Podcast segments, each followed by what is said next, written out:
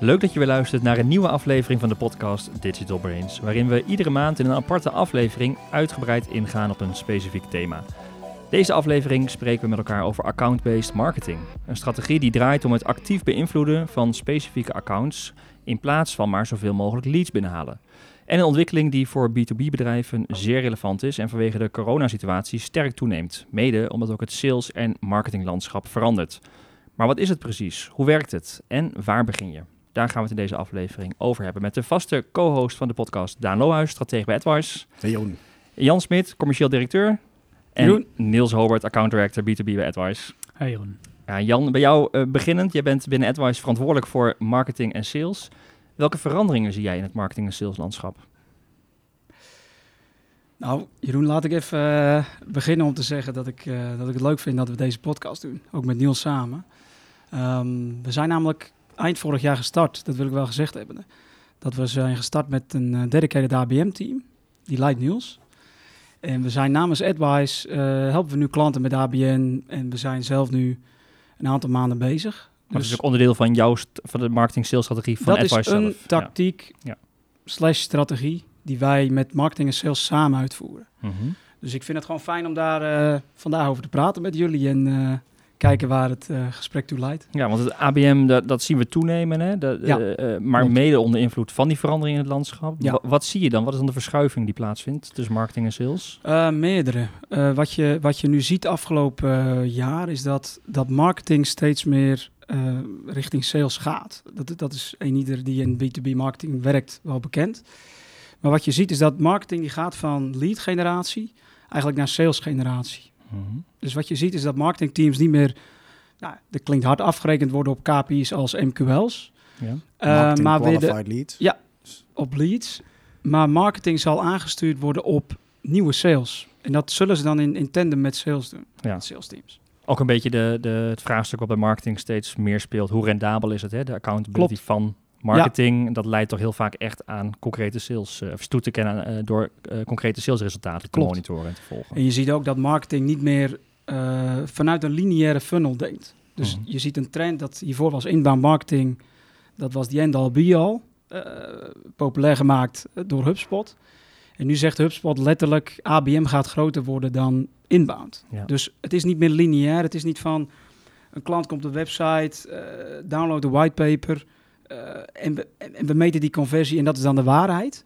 Dat gebeurt natuurlijk nog wel met, met meer transactionele producten. Maar wat Niels direct ook waarschijnlijk gaat uitleggen als producten complexer zijn, dan is het, is het volledig non-lineair. Dan, Hm. dan moet je dat hele speelveld van die klanten, hoeveel stakeholders, via meerdere kanalen benaderen. Eh, en het liefst zo gepersonaliseerd mogelijk. En dat, dat is eigenlijk waar we het nu over gaan hebben. Dat, dat is account-based marketing. Ja. ja, wat Niels, want daar draait het bij account-based marketing heel sterk om. Eigenlijk een, een, een complex beslissingsproces eh, en meerdere stakeholders. En daar je strategie op inzetten. Ja, ja en eh, die, die twee dingen zijn belangrijk. Hè. Vaak bij een complexer proces eh, duurt het ook langer. Er zijn er meer touchpoints of momenten dat je iemand kunt beïnvloeden. Maar vooral ook meerdere stakeholders die eigenlijk allemaal ook net een ander eh, doel hebben met jouw product. Hè. Zo kun jij eh, financieel verantwoordelijk zijn voor een organisatie hè, of, of, inkoper zijn. Wil je graag inkoopvoordeel of je kunt de operatie, de, de operatie aansturen en veel belangrijker vinden hoe het geïmplementeerd kan worden. Hè, als je het over een softwareproduct hebt bijvoorbeeld. Nou, dus als jij je, je, je lead generatie of je, de- je communicatie moet ik eigenlijk zeggen richting die mensen ook afstemt op die behoeften, ja, dan schiet je eigenlijk veel eerder raak. Hm. En waar je eerder, en, en toevallig hadden Jan en ik het vanochtend nog even over, eh, zeker bij een jongere generatie, onze generatie downloadt heel makkelijk iets. Hè, een whitepaper, wat dan, wat dan vroeger, tussen aanhalingstekens, nog een, eh, een belangrijke lead zou zijn. Hè. Ik heb een e-mailadres ingevuld, eh, eh, dus ik word nagebeld of ik word opgevolgd. Hè, nog steeds waardevol. Maar ik denk dat de, de echte waarde van die lead een stuk lager is geworden. Dus wat je bij account-based marketing doet, is vooraf kiezen deze organisaties, hè, een- een selectieve lijst mensen. En deze stakeholders binnen die organisatie, die wil ik eigenlijk triggeren om met mij in gesprek te gaan. Ja, dus dat wordt ook de functie van marketing. In plaats van dat je, wat Jan net zei, van... Goh, we hebben er één... De financiële man heeft een whitepaper ergens gedownload. En dat is inderdaad een gast van onze leeftijd als het ware. Die denkt van, goh, het zoveelste whitepapertje. Ja. En dan naar sales geeft. En vervolgens belt sales na van... Goh, eh, heb je interesse in ons product? Ja, nee, ik was een beetje aan het rondkijken. En dan vervolgens Ja. leidt dat tot niks. Ja, maar eh, dat, dat kan nog steeds tot wat leiden. Maar dan, dan, dan zou ik daarvoor kiezen voor de voor de, de, de lagere klanten. Mhm. En wat je nu met account-based marketing ziet. En misschien is dat wel goed om, om überhaupt even te Mhm. zeggen dat de term account-based marketing, het, het woord account is gewoon letterlijk organisatie. Ja. Dus voor de Nederlandse luisteraars Ja. en de Volendamse luisteraars. Account, het is gewoon organisatie marketing. Dus Ja. in, die, in plaats van eh, we, we starten campagnes en we, we, we meten individuele leads, zeggen we gewoon met marketing en sales samen. Jongens, dit kwartaal eh, benaderen we deze lijst, waarbij salesmedewerker A verantwoordelijk is voor lijst A, B voor B. En in samenwerking met marketing maak je dan een gameplan Ja. of een playbook. Met acties, kanalen. Maar accounts, Jan, je hebt het dus over een, eigenlijk een lijst met klanten, prospects eigenlijk, hè, die Ja. je, waarvan je zegt, daar is ons product of onze dienst relevant voor, Ja. of daar willen we graag voor werken. En die ga je dan met een account-based marketing strategie bedienen. En dat is ook nog een keer gericht op al die verschillende mensen in zo'n organisatie, zodat je zorgt dat je voor iedereen relevant bent. eh probeert te zijn, of in ieder geval de relevante demo. misschien kan Niels aansluiten. Niet, natuurlijk niet alle eh, mensen. Je benadert misschien met, met advertenties allemaal. Ja, Als je wilt bij een grote organisatie binnenkomen. Stel ik wil bij Deloitte binnenkomen. Ehm, misschien kun je ze allemaal targeten, maar uiteindelijk zegt het sales team, marketingteam dan deze drie tot vijf stakeholders.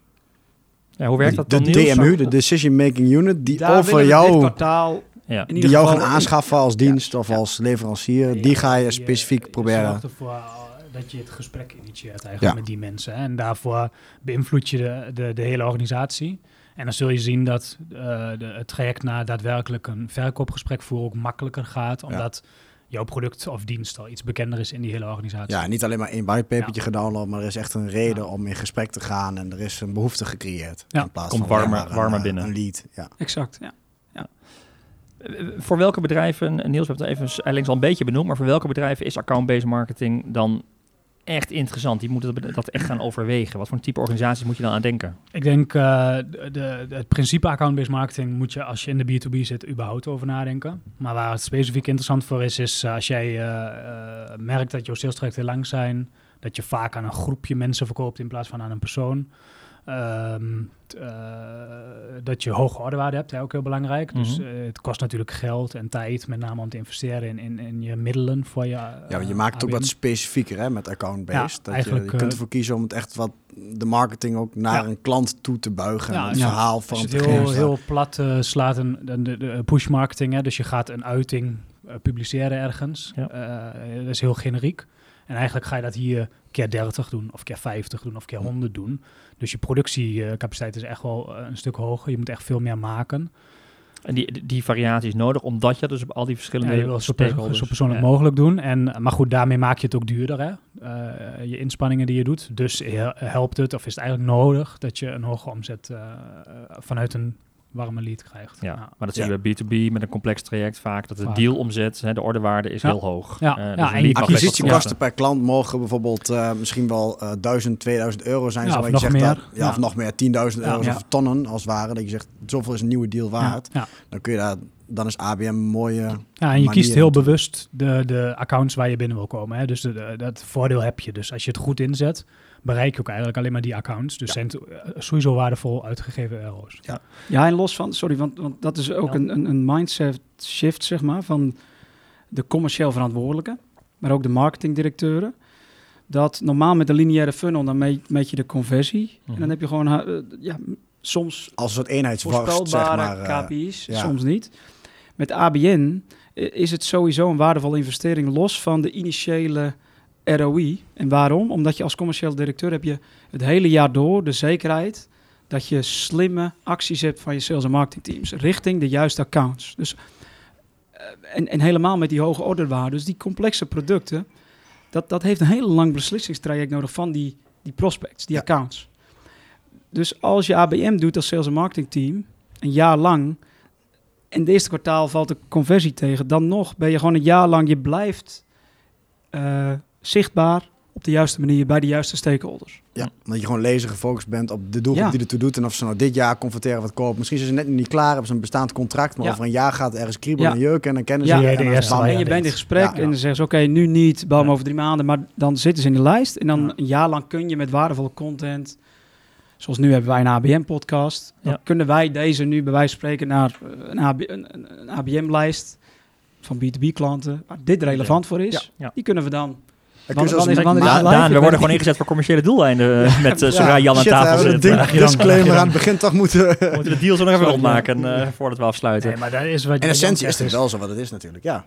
Los van of er een daadwerkelijke deal uitkomt, is per definitie waardevol dat je het deelt met die accounts. Ja, ja. En eigenlijk het verschil vind ik dan een beetje wat ik zie, hè, als je het hebt over waar we net over begonnen, die whitepaper downloads. En dat was waar marketing verantwoordelijk voor was. En dat zie je bij heel veel organisaties nog. Hè. Dan kan marketing het hartstikke goed doen, terwijl sales het heel slecht doet. Eh, Dat is eigenlijk super krom. Mhm. Ehm, en dan zag je vaak whitepapers met eh, de top 10 dingen die je nooit moet vergeten als je X doet. Ja.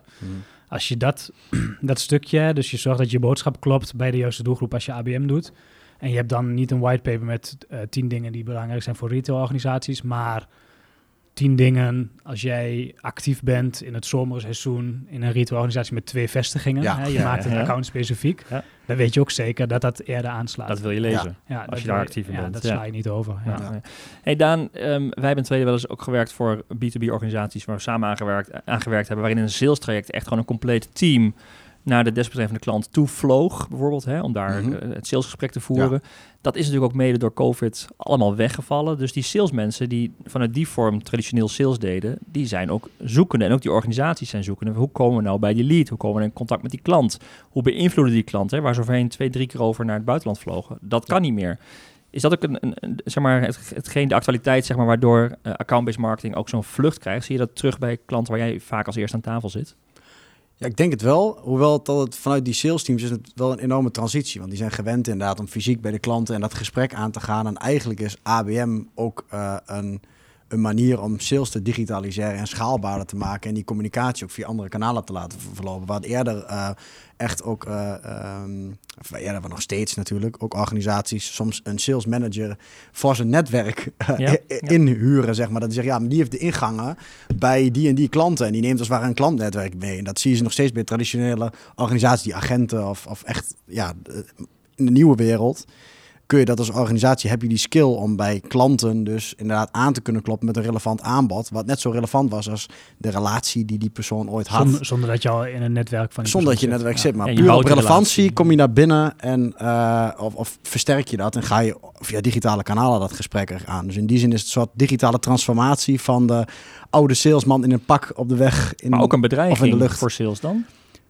Ja, ik denk, eh, ja, ja, voor als je traditioneel blijft doen wel. Maar Ja. ik denk, eh, kijk Jan even aan, ook weer denk, niet. eh, ik denk als je, als is je het- al consultatief Niels, sales deed, hè, Ja. dus als je al eh, op inhoud verkocht, dat het een aanvulling is. ja, als het je verschil je erin staat. Ja. je puur op relatie en op tripjes en op, op, Ja. op, op leuke etentjes deed, dan wordt het wel eens lastiger inderdaad. Maar als je al met dat eh ja, challenges sale, hebben we het allemaal voor over, wel eens over Ja. gehad. Hè? En me- eh, klant echt uitdagen, challenge om het nog beter te doen. Of, Ja. of nieuwe stappen te nemen of innovatief te zijn. Is het inderdaad, eigenlijk, ja, voor die is het een voordeel. Eh, we hebben net dus al besproken wanneer account-based marketing interessant is voor wat voor type bedrijven. Eh, Jan, het is natuurlijk ook belangrijk dat je wel weet wie je wilt gaan bereiken. Hè? We hebben gezegd, die, die doelgroep waar je dus echt voor wilt gaan werken, of je prospects, die moet je goed in kaart hebben. Hoe, hoe doe je dat? Hoe bepaal je dat? Ehm, ja, allereerst zou ik account-based marketing starten op twee lijnen. Dus, dus eh, de eerste lijn zijn dan een, bij wijze van spreken je A-prospects. Ik noemde Mhm. net een Deloitte, grote organisatie. Ehm, daar pak je eigenlijk per salesmedewerker een handje vol van. En dat ga je heel gepersonaliseerd doen. Dus in die zin zeg je, oké, deze vijf eh, klanten, die hebben deze specifieke uitdaging, die, die, dus e- eigenlijk grote organisatie, keer uitdaging, Ja? keer service. Dus het moet matchen met een service. En die service, dat is eigenlijk je offer waarmee je ze benadert. Eh, en dan de specifieke stakeholders. Dus echt optimaal gepersonaliseerd Ja, op dus- dat account, op dus die ja. klant. En dat, dat, dat zijn de, de A-klanten. De tweede lijn die ik zou benaderen zijn de B-klanten. Eh, en ik zou ze inspire- meer inspirerende namen geven. Misschien Diamond en Gold dan AB. maar eh, die, die, die, die B-klanten, de Gold-klanten, eh, hoe je ze ook noemt. Dat zijn dan de klanten die je eh, breder benadert. Dus misschien echt met een industrieaanbod. Die, Ja. Dus die heel relevant is, maar niet, gepers- niet, niet gepersonaliseerd. Want je wilt wel meters maken met je sales team. Je hebt bepaald volume nodig. Ja, en dus, dus daarom zou ik die splitsing maken. De klanten waar je die, wat, wat echt briljant zou zijn als je er daar twee per jaar bij wijze van spreken van sluit. Mhm. En dan gaat je sales team daar heel, heel dedicated eh en gepersonaliseerd mee aan de gang. En een iets bredere groep per industrie. En belangrijk toe te voegen, voor veel B2B klanten. Ik, eh, we, we zijn nu eh, bezig met een, eh, met een nieuwe klant, B2B SaaS product levert die. Ja, daarin is het, het, het maturity niveau, zoals wij dat bij AdWise noemen, van de klant. Dus, dus welk niveau heeft de klant? Mhm. Daarop splitsen ze ook een, hun targeting. Dus, Ja, dus hoe ver is de klant in de ontwikkeling binnen eh, die software die ze moeten gebruiken? Heb je alle, begin je pas net? ja, Of heb je al, kom je ergens vandaan en je gebruikt al software van een ander ja, type precies. misschien? Maar, maar dat je is zegt in- de overstappers, die, zijn weer, die hebben andere informatiebehoeften dan iemand die nog nooit met software voor die toepassing heeft Ja, want, gewerkt. want dit, dit is voor iedere industrie relevant dat je een splitsing maakt op, op, op niveau van je klant. Mhm. Kijk naar AdWise. Ik bedoel, jullie hebben ook, jullie, je zit wel eens met een klant aan tafel die, die net start bijvoorbeeld met, met, met, met inbound. Ja, of een gigantische transitie die nog niet eens- content. die net een Ja, website heeft, maar verder nog niet eens wat Ja, doet. die heeft En een heel andere boodschap nodig. En dat geldt met ABM. Is dat heel belangrijk dat je die content op het, op het niveau van de klant eh Ja. splitst. Ja, en eigenlijk denk ik uh, aanvullend op, hè, personaliseren klinkt makkelijk, is natuurlijk in de praktijk hartstikke moeilijk. Hè? En wat betekent dat dan? Voor mijn gevoel eh, ga je op zoek naar eh, touchpoints, hè, of beïnvloedingsmomenten dat je iemand kunt raken. Hè? Dus een LinkedIn-post, een e-mail, Mhm. een e-mail, een landingspagina. Dat zijn, ja, dat zijn allemaal de, de, de onderdelen die je wil personaliseren. Maar eh, dat is ene, je hebt de techniek in om te personaliseren, maar je moet ook gewoon de content hebben om te kunnen personaliseren. Dus je moet ook heel Ja. erg goed je doelgroep kennen, je stakeholders kennen en ook Ja. bepalen wat is voor die relevant.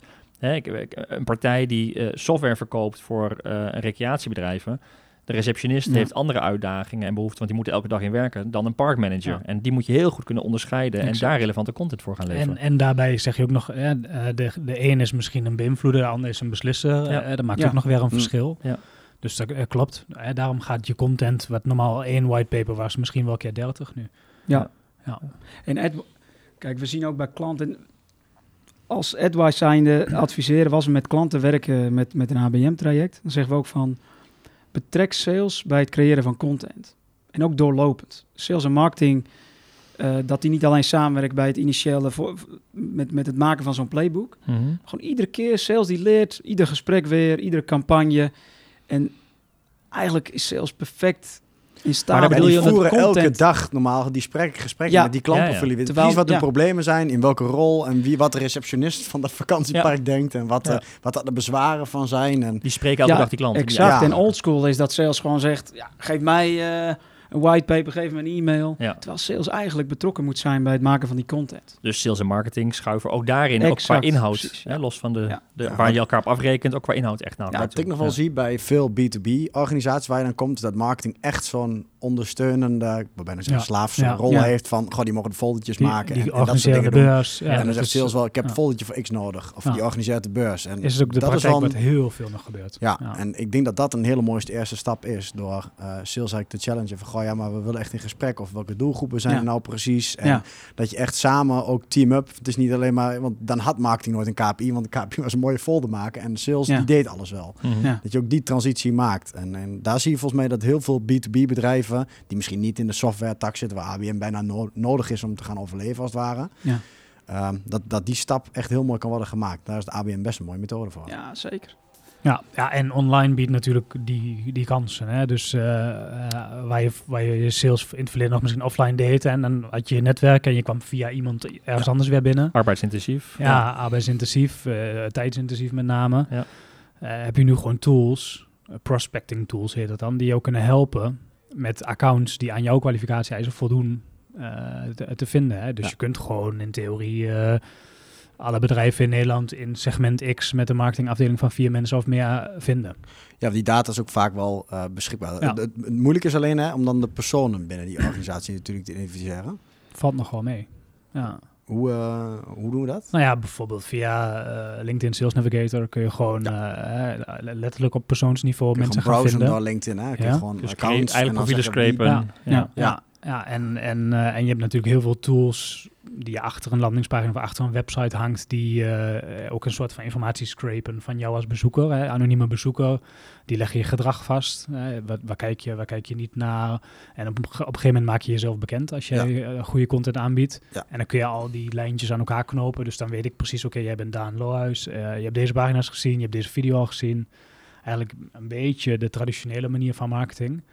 Eh, maar zo kun je wel weer nieuwe leads ontdekken, die je daarna weer in die persoonlijke Ja, dan ga je campagne kijken, wie gaat is er nog meer binnen Ja. die organisatie? Hoe kunnen we die Ja. organisatie breder Ja. gaan targeten? Uh, Ja. ja. Doet HubSpot zelf ook bijvoorbeeld heel slim, hè? Ja, Als je ziet hoe, eh, als je inderdaad ergens een, eh, eh, eh, een aanvraag achterlaat, dan weten ze gelijk al, oh, dat is Daan bij Advice. En eh, dan weten ze gelijk iedereen te vinden en te informeren. Het formulier kan aangepast worden op basis van wat het zal weten Ja. van je. Ja, ja, ja.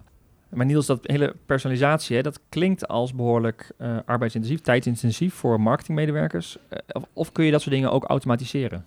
Eh, een groot deel daarvan zeker. Op elk gebied eigenlijk wel. Ik denk arbeidsintensief, het content maken blijft altijd arbeidsintensief. Ja. Maar bijvoorbeeld alle stapjes die je doet in een ABM-flow, daar kun je er heel veel van automatiseren. Hè? Dus je hebt tools die ervoor kunnen zorgen dat jij vrij makkelijk zelfs een lijst inlaat. eh, en dat jij als persoon die je op LinkedIn bezoekt eh, en drie dagen later eh, een connectieverzoek stuurt en weer twee dagen later een e-mail of een, een direct message. Ja, dat kan allemaal automatisch. Dus als Mhm. je lijst klopt, daarom is lijstkwaliteit zo belangrijk. Als je lijst klopt, kun je dat procesje automatiseren.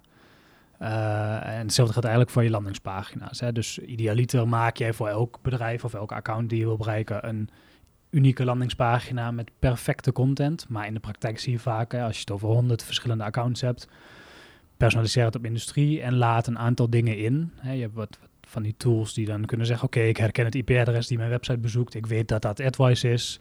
Dus ik zet daar neer eh, deze pitches speciaal voor AdWise. Ja. Ik noem maar Ja, iets. of hè, dus- voor eh, digital marketing agencies ja, bijvoorbeeld. ja, dat je denkt, ja, oh ja, dat de ben ik. industrie. Ja. Ja. eh, f- terwijl de rest van de content of het globaal gelijk Ja. is. Misschien per rol, zou ook nog Ja. kunnen Dus natuurlijk. dat dynamisch laat je dan bepaalde blokken in, zodat ze, dat ene blok relevant wordt en dan voelt het dus Precies. de pagina helemaal goud Ja. gepersonaliseerd. Ja, Dus- en dus of we hebben heel simpel je cases die je hebt. Hè. We hebben als advice eh, cases in heel veel categorieën. Als we een landingspagina maken voor retail, Ja. kunnen we heel Ja. makkelijk zeggen, laten we alleen de cases voor En zelfs al heb je geen personalisatie, heb je nog niet software zoals HubSpot of weet ik veel wat. Ook dan kun je gewoon één goede basis Ja, landingspagina maken. Je maakt er acht van. Met Ja. inderdaad verschillende ja, ja, maar de, de, vraag was, is tijdsintensief? Dat is tijdsintensief Dat is- dan een tool gebruiken natuurlijk. Maar eh, ja, dat klopt. Eh, In theorie is eigenlijk helemaal voor SaaS-oplossingen.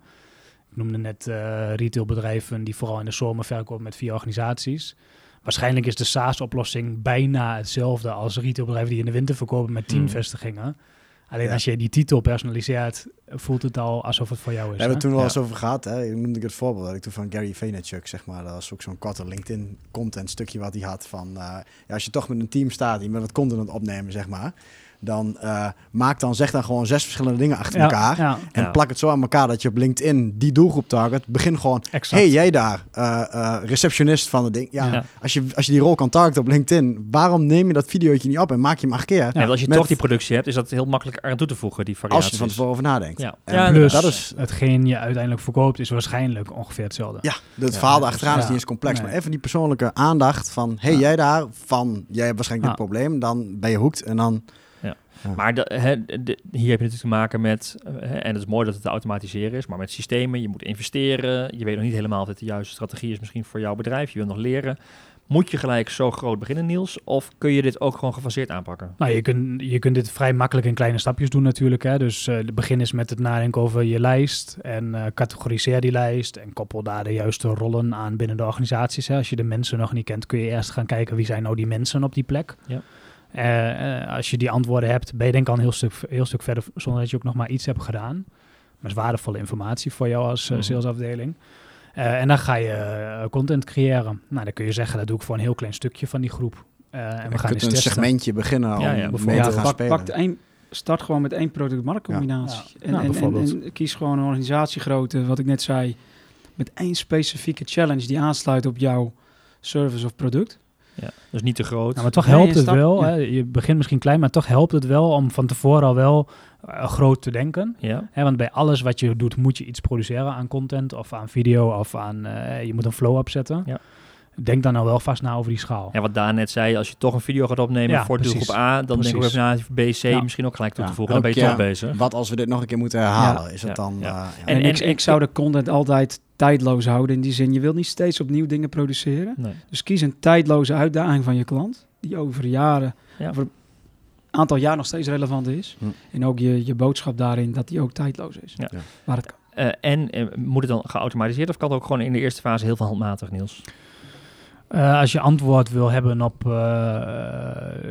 eh, werkt dit voor mij? Eh, Ja. Als je eerst definieert wat, wat betekent werkt dit. Maar als, als je die antwoorden wil, kun je heel makkelijk zeggen ik begin handmatig. Hè. Voor mij bijvoorbeeld mijn echte topklanten ga ik echt een persoonlijke touch eh, toevoegen. Dus Ja. ga ik niks Maar automatiseren. het kan Maar- bijna zeggen, je zoekt iemand op op LinkedIn, je gaat een connectieverzoek sturen, Ja. je maakt een spreadsheet, je gaat een mailtje sturen. Dit Dat is exact wat we laatst hebben gedaan. Want eh hebben we ook inderdaad voor een klant die zegt... Nou ja, het zijn niet gelijk super high value accounts... die inderdaad eh 10.000 euro's dealwaarde hebben. Mhm. We, we gaan een beetje experimenteren, maar toen zijn we inderdaad gewoon begonnen met een goede lijst maken in LinkedIn Sales Navigator. En gewoon ook nagedacht, ja, waar Ja. zit die doelgroep mee? En ehm, toen hebben we ook nagedacht, en dat was ook heel waardevol, vanuit sales dus inderdaad bij betrokken. Van ja, hoe kun je nou ook een gesprek initiëren met, eh, met de doelgroep? Zo van, Oké, ja, leuk dat je iemand kan bereiken, dat is net als koude acquisitie aan de telefoon. Hoe zorg je nou voor dat diegene dan, dat je in gesprek komt? Ja. Ja. Zo'n conversation starter maken. En wat toen bijvoorbeeld heel goed werkte, hebben we ook samen met het sales team, die kennen al die klanten, dus die komen dagelijks over de vloer, eh, gedacht van ja, wat, wat, wat kunnen we diegene nou ook geven in plaats van eh, die. We willen je wat verkopen. ja, in plaats van willen we wat verkopen. Want dat vindt niemand lekker. Vindt sales ook niet leuk om te doen. Dan lijkt het inderdaad op echt koude acquisitie in bellen. Van, goh, ik wil een keer met je in gesprek over een machine die je bijvoorbeeld hebt staan. Mhm. Want we hebben het omgedraaid en we hebben echt de vraag gesteld, ook bij het hele sales team, van ja, maar wat nou als je gewoon wat gratis weg, weg mag geven? Want dit is jouw doelgroep. Als je hiermee in gesprek komt, normaal is dat ook hartstikke veel waard. Alleen al door hè, dat ze de uitdaging die ze hebben met jou gaan delen. Wat kunnen we gewoon weggeven door ja, een soort account-based marketing. Je maakt één op één content.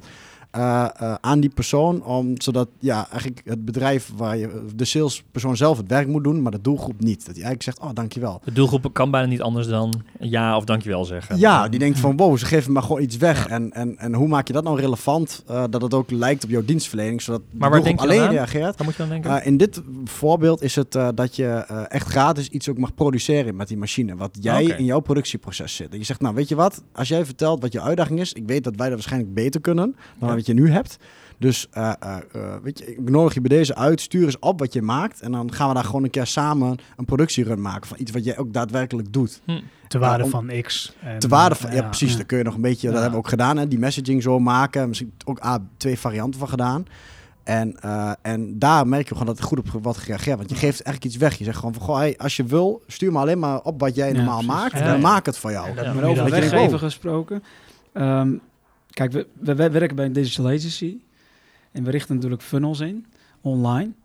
Maar offline iets weggeven. Ik bedoel, die, die kracht, dat blijft krachtig. Dus, Ja. dus Ja. neem dat ook gewoon mee. Stuur een boek met een gepersonaliseerde noot Ja. naar, naar Krijg je die de wederkerigheid ook. Want mensen, Ja. als ze iets gratis van je krijgen, dan willen ze vaak iets terug doen. Gewoon, de zo van, eh, beïnvloedingstactieken. eh, Ja, ja, het niet, Robert, toch? Ja, Robert ja. Cialdini even pakken zo uit de achterzak. Welke we nog meer? Ja, maar het is echt, het werkt dus. Ja. Het is echt. maar, om dit even terug naar jouw vraag, hè, eh, hoe kun je nou begin je nou handmatig met tools? Ik denk dat de beste manier is om zoiets als Daan nu net schetst, handmatig te proberen bij eh 20 eh, personen. Ja. En dan te bepalen, oké, welke responsrate eh, Ja. wil ik nou? Wat krijg ik voor reacties terug? En als dat positief is, ja, dan kan je heel makkelijk daarna gaan zeggen met een tooltje, doe ik exact dit, maar Ja. dan op schaal Ja, want dan- eh, geautomatiseerd. dan ga je het groter Ja. maken, dan ga je, ga Ja. je op, Ja, en- opschalen. En de ja. eerste, als je start, dan is het de eerste doel is sowieso van al die klanten die je target, dan wil je het speelveld helder hebben. Mhm. Die zijn de beslissers. Wat, wat speelt er? Werken ze al samen met andere partijen? Want dan gaan ze switchen. Wat, Ja. wat speelt? Maar ook om, om de eerste benchmark KPI's te vormen. Ja. Dus met marketing en sales start je gewoon drie maanden deze lijst benaderen. Dan weten we na drie maanden. Kijk dit doet dan- ABM in den beginnen voor onze organisatie. Mhm. En dan heb je een startpunt. En die, ga- en Ja. die cijfers verbeter je. Niels, je noemde het nog wel even. eh, dat, hè, in het kader van personalisatie moet je ook weten hoe de doelgroep, hè, wie het dan zijn, maar hoe je erover denkt. Wat ik zelf ervaar is dat het best wel ehm, een uitdaging kan zijn om als marketeer bij je salescollega's te vragen: wat is nou de uitdaging van de directeur? Wat is nou de uitdaging van de financieel manager mee je praat? Hè? En dat ze het vaak wat meer generieker brengen of dat hele onderscheid niet heel scherp hebben. Misschien is het ook wel, eh, wat ik ook ergens toegepast heb, is dat je als marketeer gewoon meegaat met salesgesprekken. Want eigenlijk als die salesmedewerker, hè, je salescollega, echt aan tafel zit, dan zie je ook in één keer dat hij zich als een chameleon bijna verplaatst naar de doelgroep. En precies het verhaal dan weet te vertellen Omdat hij rechtstreeks met de klanten tegenover zit. Ja. Eh, en op die manier haal je eigenlijk, eigenlijk Ja. informatie op. En dan eh, stiekem opnemen. En dan, stiekem ja, opnemen. En dan, ja, maar dat is wel de informatie Maar is perfect. Hè? Dat is, daarom bestaan denk ik ook focusgroepen en panels Ja. en noem maar op. Hè? Daar, eh, live die informatie ophalen is natuurlijk de mooiste manier. Je doelgroep echt goed leren kennen. Ja. Dus als in-house marketeer ga met je salesafdeling mee. Mhm. Maar dat geldt ook voor agencies zoals wij. Ja, wij moeten eigenlijk ook gewoon bij de salesgesprekken Mhm. aanwezig zijn. Of in ieder geval eh, weten wat daar gezegd wordt en met welke rollen pra- wordt daar gepraat. Ja. Om onze klanten goed te adviseren. We gaan richting de afronding. Jan, ehm, volgens mij, ik denk dat voor heel veel marketeers dit een ontzettend interessant onderwerp is om daarover dit jaar over na te gaan denken. Om het in je marketing en salesstrategie te gaan embedden. Maar er zijn wel uitdagingen. Er zijn gewoon challenges waar je eh, goed over na moet denken. Waar je eigenlijk die, die je moet proberen te tackelen. We hebben het net over personalisatie Ja. gehad. Hè, content creatie. Welke uitdagingen zie je nog meer eh, als je gaat starten met ABM? Ehm, ik denk dat de drie hoofduitdagingen zijn eh, kwaliteit van lijsten. Dat die altijd goed zijn. Je target accounts en Target en de- accounts en de stakeholders, Ja. die, die moeten in orde zijn. En continu update. Ehm, content, Niels noemde het al vaker. Mhm. Eh, kies, een, kies een challenge die, waarvan je weet, dit speelt, dit speelt gewoon bij al die accounts. eh, en, en, en, en, en zeg daar de juiste dingen over. En, en eh, ja, positioneer jezelf echt als een expert op, dat, eh, op die challenge. En de laatste is, is, is ja, misschien wel het belangrijkste. Reserveer wel tijd. Dus als je kiest om ABM te doen, ehm, dat doe je er niet bij. Mhm.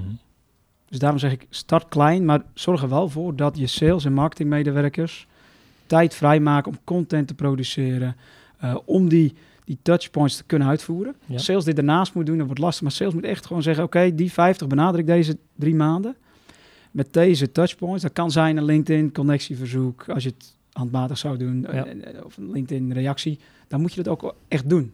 Anders Ja. kun je geen voorspellende data eh, heb je dan, want dan is Nee. het gewoon variabel. Maar als je een playbook maakt van dit zijn de touchpoints, dan weet je na drie maanden, dit is de conversie.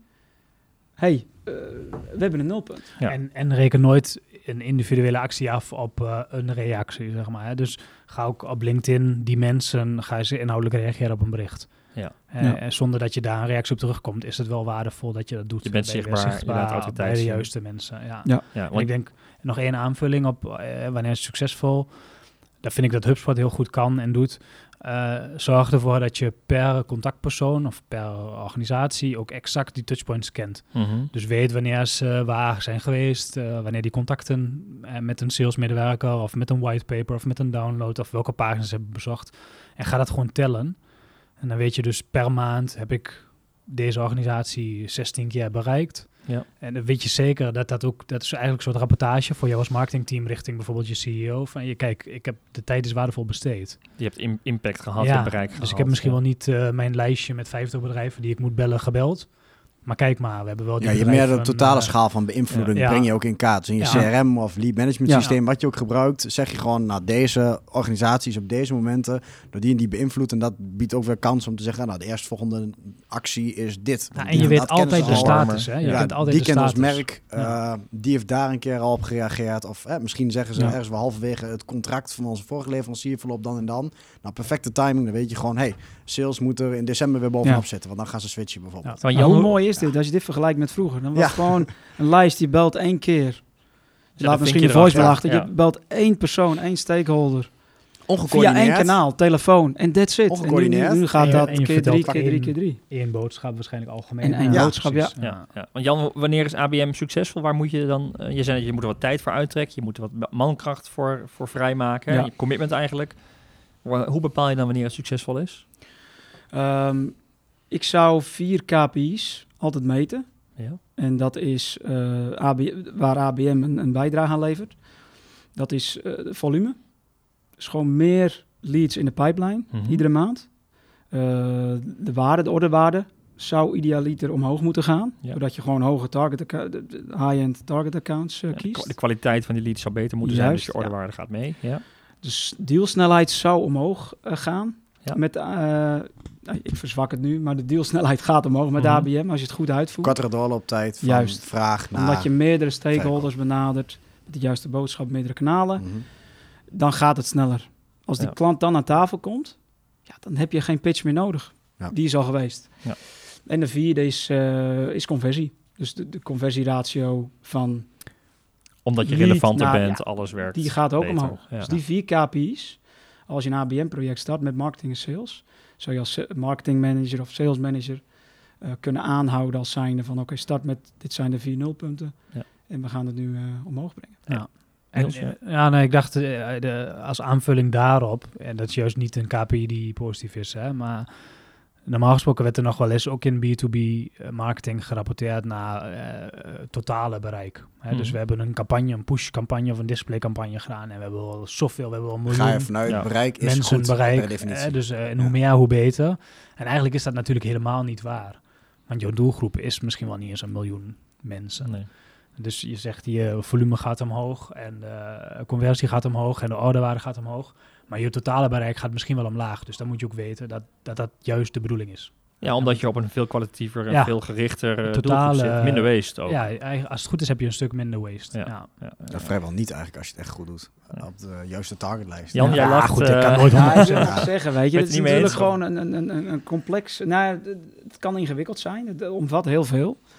Eh, maar maak het ook gewoon leuk. Dus mhm. eh, voeg gamification toe, maak er een spel van, eh, probeer de targets te verbeteren samen met sales en marketing. En, en je wordt heel veel benaderd op LinkedIn, ja. eh, via e-mail. Die, vooral die, die beslissers op, op, op directieniveau. Eh, ja, maak er iets, iets, iets unieks, eigenwijs van. In je, Ja. in je, vooral in je, op je landingspagina's. Val op, ja. En, en, en, en ja, ga erin los. Maak kan er iets ook eh, creatiefs van. conversation starters zijn. Hè? Ja. Dus eh, va- zorg dat je opvalt. Ja. Uitdagen, Ja. Ja. bekijken wat. Ja, Ja. Het mooie vind ik wel van het hele ABM-verhaal. eh, kijk, je hebt natuurlijk meerdere dingen in marketing, zoals slimme targeting en de juiste boodschappen testen en proberen. Maar het gaaf vind ik van ABM is fundamenteel, helemaal onderaan de streep doe je iets wat heel belangrijk is. Je gaat Ja. direct naar je doelgroep toe Ja. en je vertelt ze iets waardevol, je bent ze aan het uitdagen. Dus ook al krijg je niet direct respons of zo, als je Precies. gewoon weet van ja, dit zijn de uitdagingen, dan ben je per definitie iets goeds aan het doen. Ja. Of je direct Iedere dag. Ja, en als, als dat niet aanslaat, dan ben je met je bedrijf überhaupt de verkeerde Ja. waardepropositie aan het doen bijvoorbeeld. En dan kom je daar snel achter. Ja, je krijgt dat ook anders dan ergens aan ja. een billboard je boodschap ophangen. Ja. En dat er 20, eh 200.000 auto's per dag voorbij rijden. En dan hopen dat er uiteindelijk aan de andere kant dat omzet is uitkomt. ongeveer mijn punt. Maar Ja. en, en, en- Ja, dat- die wil ik wel van het wijs inzetten trouwens. Dus daar moeten we Oh, direct shit. even over praten. Even knip het even weg. Voor, gaan we personaliseren voor Gijs, zodat hij dat niet hoort. Ja, dat zie je wel eens, hè? Wij doen alleen bij de A2, hè. En daar rijden alleen maar onze... Oh ja, precies. Nee, maar uiteindelijk is het ook... Ja, Jan, jij zei net een feestje, maar dat zie ik ook wel. Het is ook voor marketeers een feestje. Omdat je Ja. uitgedaagd wordt om heel creatief over content, creatief na te denken over wat geef je weg, waar gaan ze op aan, wat is mijn volgende actie. Dit is echt wel een, een, een leuke, leuk project waar je heel erg uitgedaagd wordt op inhoud en creativiteit. Ja, Zeker. En je moet wel ver- vernieuwen. Je moet vernieuwen, Want ja. Je doelgroep is klein, dus je wil niet 16 keer dezelfde boodschap vertellen. Nee, je blijft door eh, personaliseren. wat is de Jan? Oh nee, niks, niks, niks. Volgens mij hebben we eh, alle topics eh, rondom ABN, althans we kunnen er nog heel lang over doorpraten, maar het merendeel zeg maar, eh, geraakt en, en besproken. Ehm, en volgens mij voor jou als marketeer, als luisteraar, heel interessant om met name in B2B-organisaties is eh, op door te denken, wellicht mee over in gesprek te gaan, maar ga, ga er eens ehm, verder op door. Ja, zeker. Ik bedoel, neem contact op met mij of Niels. Vol- Volgens mij op LinkedIn staat gewoon mijn 06 en mijn e-mailadres. Ja, voor Niels we ook. denken graag mee. Ja, leuk. Nou, we gaan ook in onze show notes eh, eh, wat links eh, vermelden die over dit onderwerp gaan. Die vind je op advice.nl slash podcast. En heb je tips, vragen, reacties of een onderwerp voor een volgende deep dive? Laat het ons dan weten via podcast.advice.nl. En wil je nieuwe afleveringen van de deep dive of onze Puls, de korte nieuwsupdate, niet missen? Abonneer je dan op deze podcast in je favoriete podcast app of via Spotify en YouTube jongens met ons coronakapsels. Voor nu bedankt voor het luisteren en graag tot de volgende aflevering.